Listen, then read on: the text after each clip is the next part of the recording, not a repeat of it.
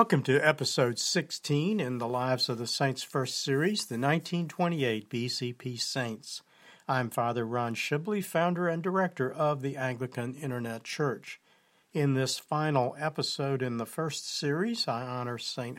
Simon and St. Jude, whose combined feast day or holy day is October 28th, the last of the feast days of the saints honored in the Book of Common Prayer. The first of the two saints commemorated on this feast day is Simon, also called Simeon. The name Simon is derived from a Hebrew name which means God hears. There are several people named Simon in the New Testament. The Simon celebrated on October 28th is one of the 12. He is also called Simon the Canaanite in Matthew 10, verse 4, and Mark 3, verse 18, and is known as Simon the Zealot in Luke 6:15 and Acts 1:13. The term zealot refers to his association with a group of Jews known as the Zealots who opposed Roman and any other foreign rule over the Holy Land. The illustration is a statue of St. Simon at the Church of St. Peter the Apostle in Vienna, Austria. Other than in the lists of the 12 in the Synoptic Gospels and Acts of the Apostles, St. Simon is not named again in the New Testament. In the Catholic Encyclopedia, published in the early 20th century and reflecting the traditions of the Roman Catholic Church, St. Simon is identified as the son of Cleophas, brother of Joseph, and as the man elected to succeed St. James as Bishop of the See of Jerusalem after St. James was beheaded on orders of Herod Antipas. The illustration is a statue of St. Simon by Italian sculptor Francesco Moratti, carved between 1704 and 1711 AD at the Basilica of St. John Lateran, the Vatican, Rome.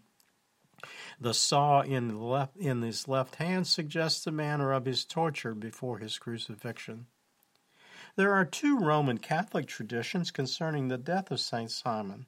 The first is that he was tortured, then crucified during the reign of the Emperor Trajan, who ruled between 98 and 117 AD on the orders of the Roman governor Atticus, which means he was likely well over 100 years old at the time of his death. A second tradition, which may explain the linking of St. Simon and St. Jude on a single feast day, is that he, along with St. Jude, was beheaded at Beirut in 65 AD. The remains of St. Simon are at the Vatican in Rome. The second of the two saints named on this feast day is St. Jude. Jude is an English translation of the Hebrew Judas, which means praise. In the Roman Catholic tradition, St. Jude is commonly called Jude Thaddeus, which is to distinguish him from Judas Iscariot and Judas not Iscariot and others with similar names. Scholars disagree about his identity, but tradition says he was the brother of James the Just, both James the Just and Jude called brother of the Lord in the New Testament. For more on the meaning of the phrase brother of the Lord, see the entry of that name on pages 32 to 33 in Layman's Lexicon, available in paperback and Kindle versions at our virtual bookstore, https, and don't forget the S, / www.amazon.com/author/Ronald-E-Shibley. The illustration is a statue of St. Jude at the Church of St. Peter in Vienna, Austria. Neither the name of the sculpture nor the date was available. St. Jude Thaddeus is best known for his epistle, which includes only 25 verses.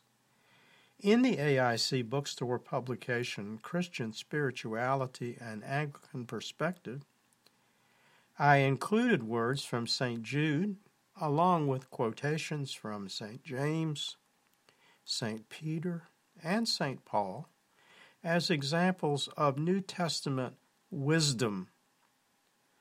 The illustration for this and the next two slides is a statue by Italian artist Lorenzo Ottoni, completed between 1707 and 1709 A.D.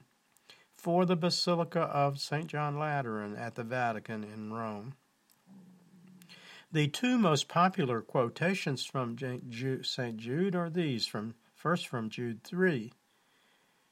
Beloved, while I was very diligent to write to you concerning our common salvation, I found it necessary to write to you, exhorting you to contend earnestly for the faith which was once for all delivered to the saints.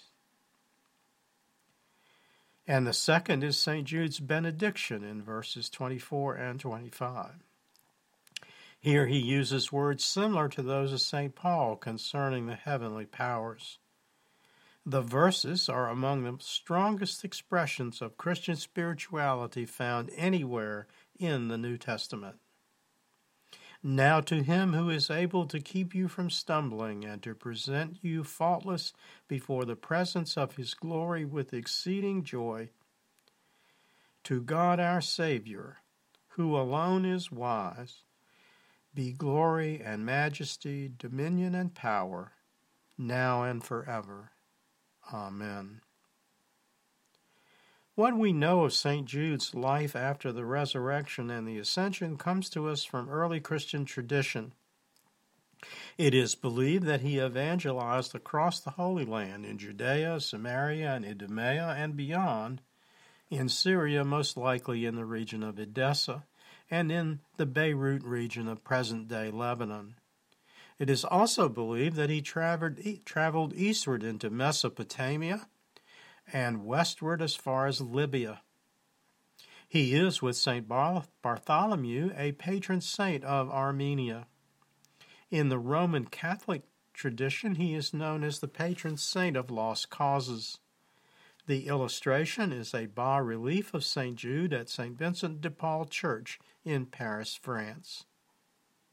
There are several traditions concerning the place and manner of his death and the location of the relics of St. Jude. One of the oldest traditions is that he, with St. Simon, was beheaded near Beirut around 65 A.D. The Roman Catholic Church claims that his relics are in the Vatican in Rome. Another tradition, popular in the Eastern Church tradition, is that his remains are found at the Monastery of St. Thaddeus, another name for Jude, in Armenia. The illustration is a statue of St. Jude at the Charles Bridge in Prague in the Czech Republic, created by Jan Aldrich Mayer in 1708 A.D. The collect for the combined feast day of St. Simon and St. Jude, which Archbishop Cranmer wrote for the 1549 Book of Common Prayer, does not mention either St. Simon or St. Jude, but instead offers a summary tribute to the life and works of all the apostles and prophets named in the Book of Common Prayer. The illustration is an oil-on canvas of St. Jude painted in 1624 A.D. by Georges de la Tour, now at the Musée Toulouse-Lautrec in Albi, France.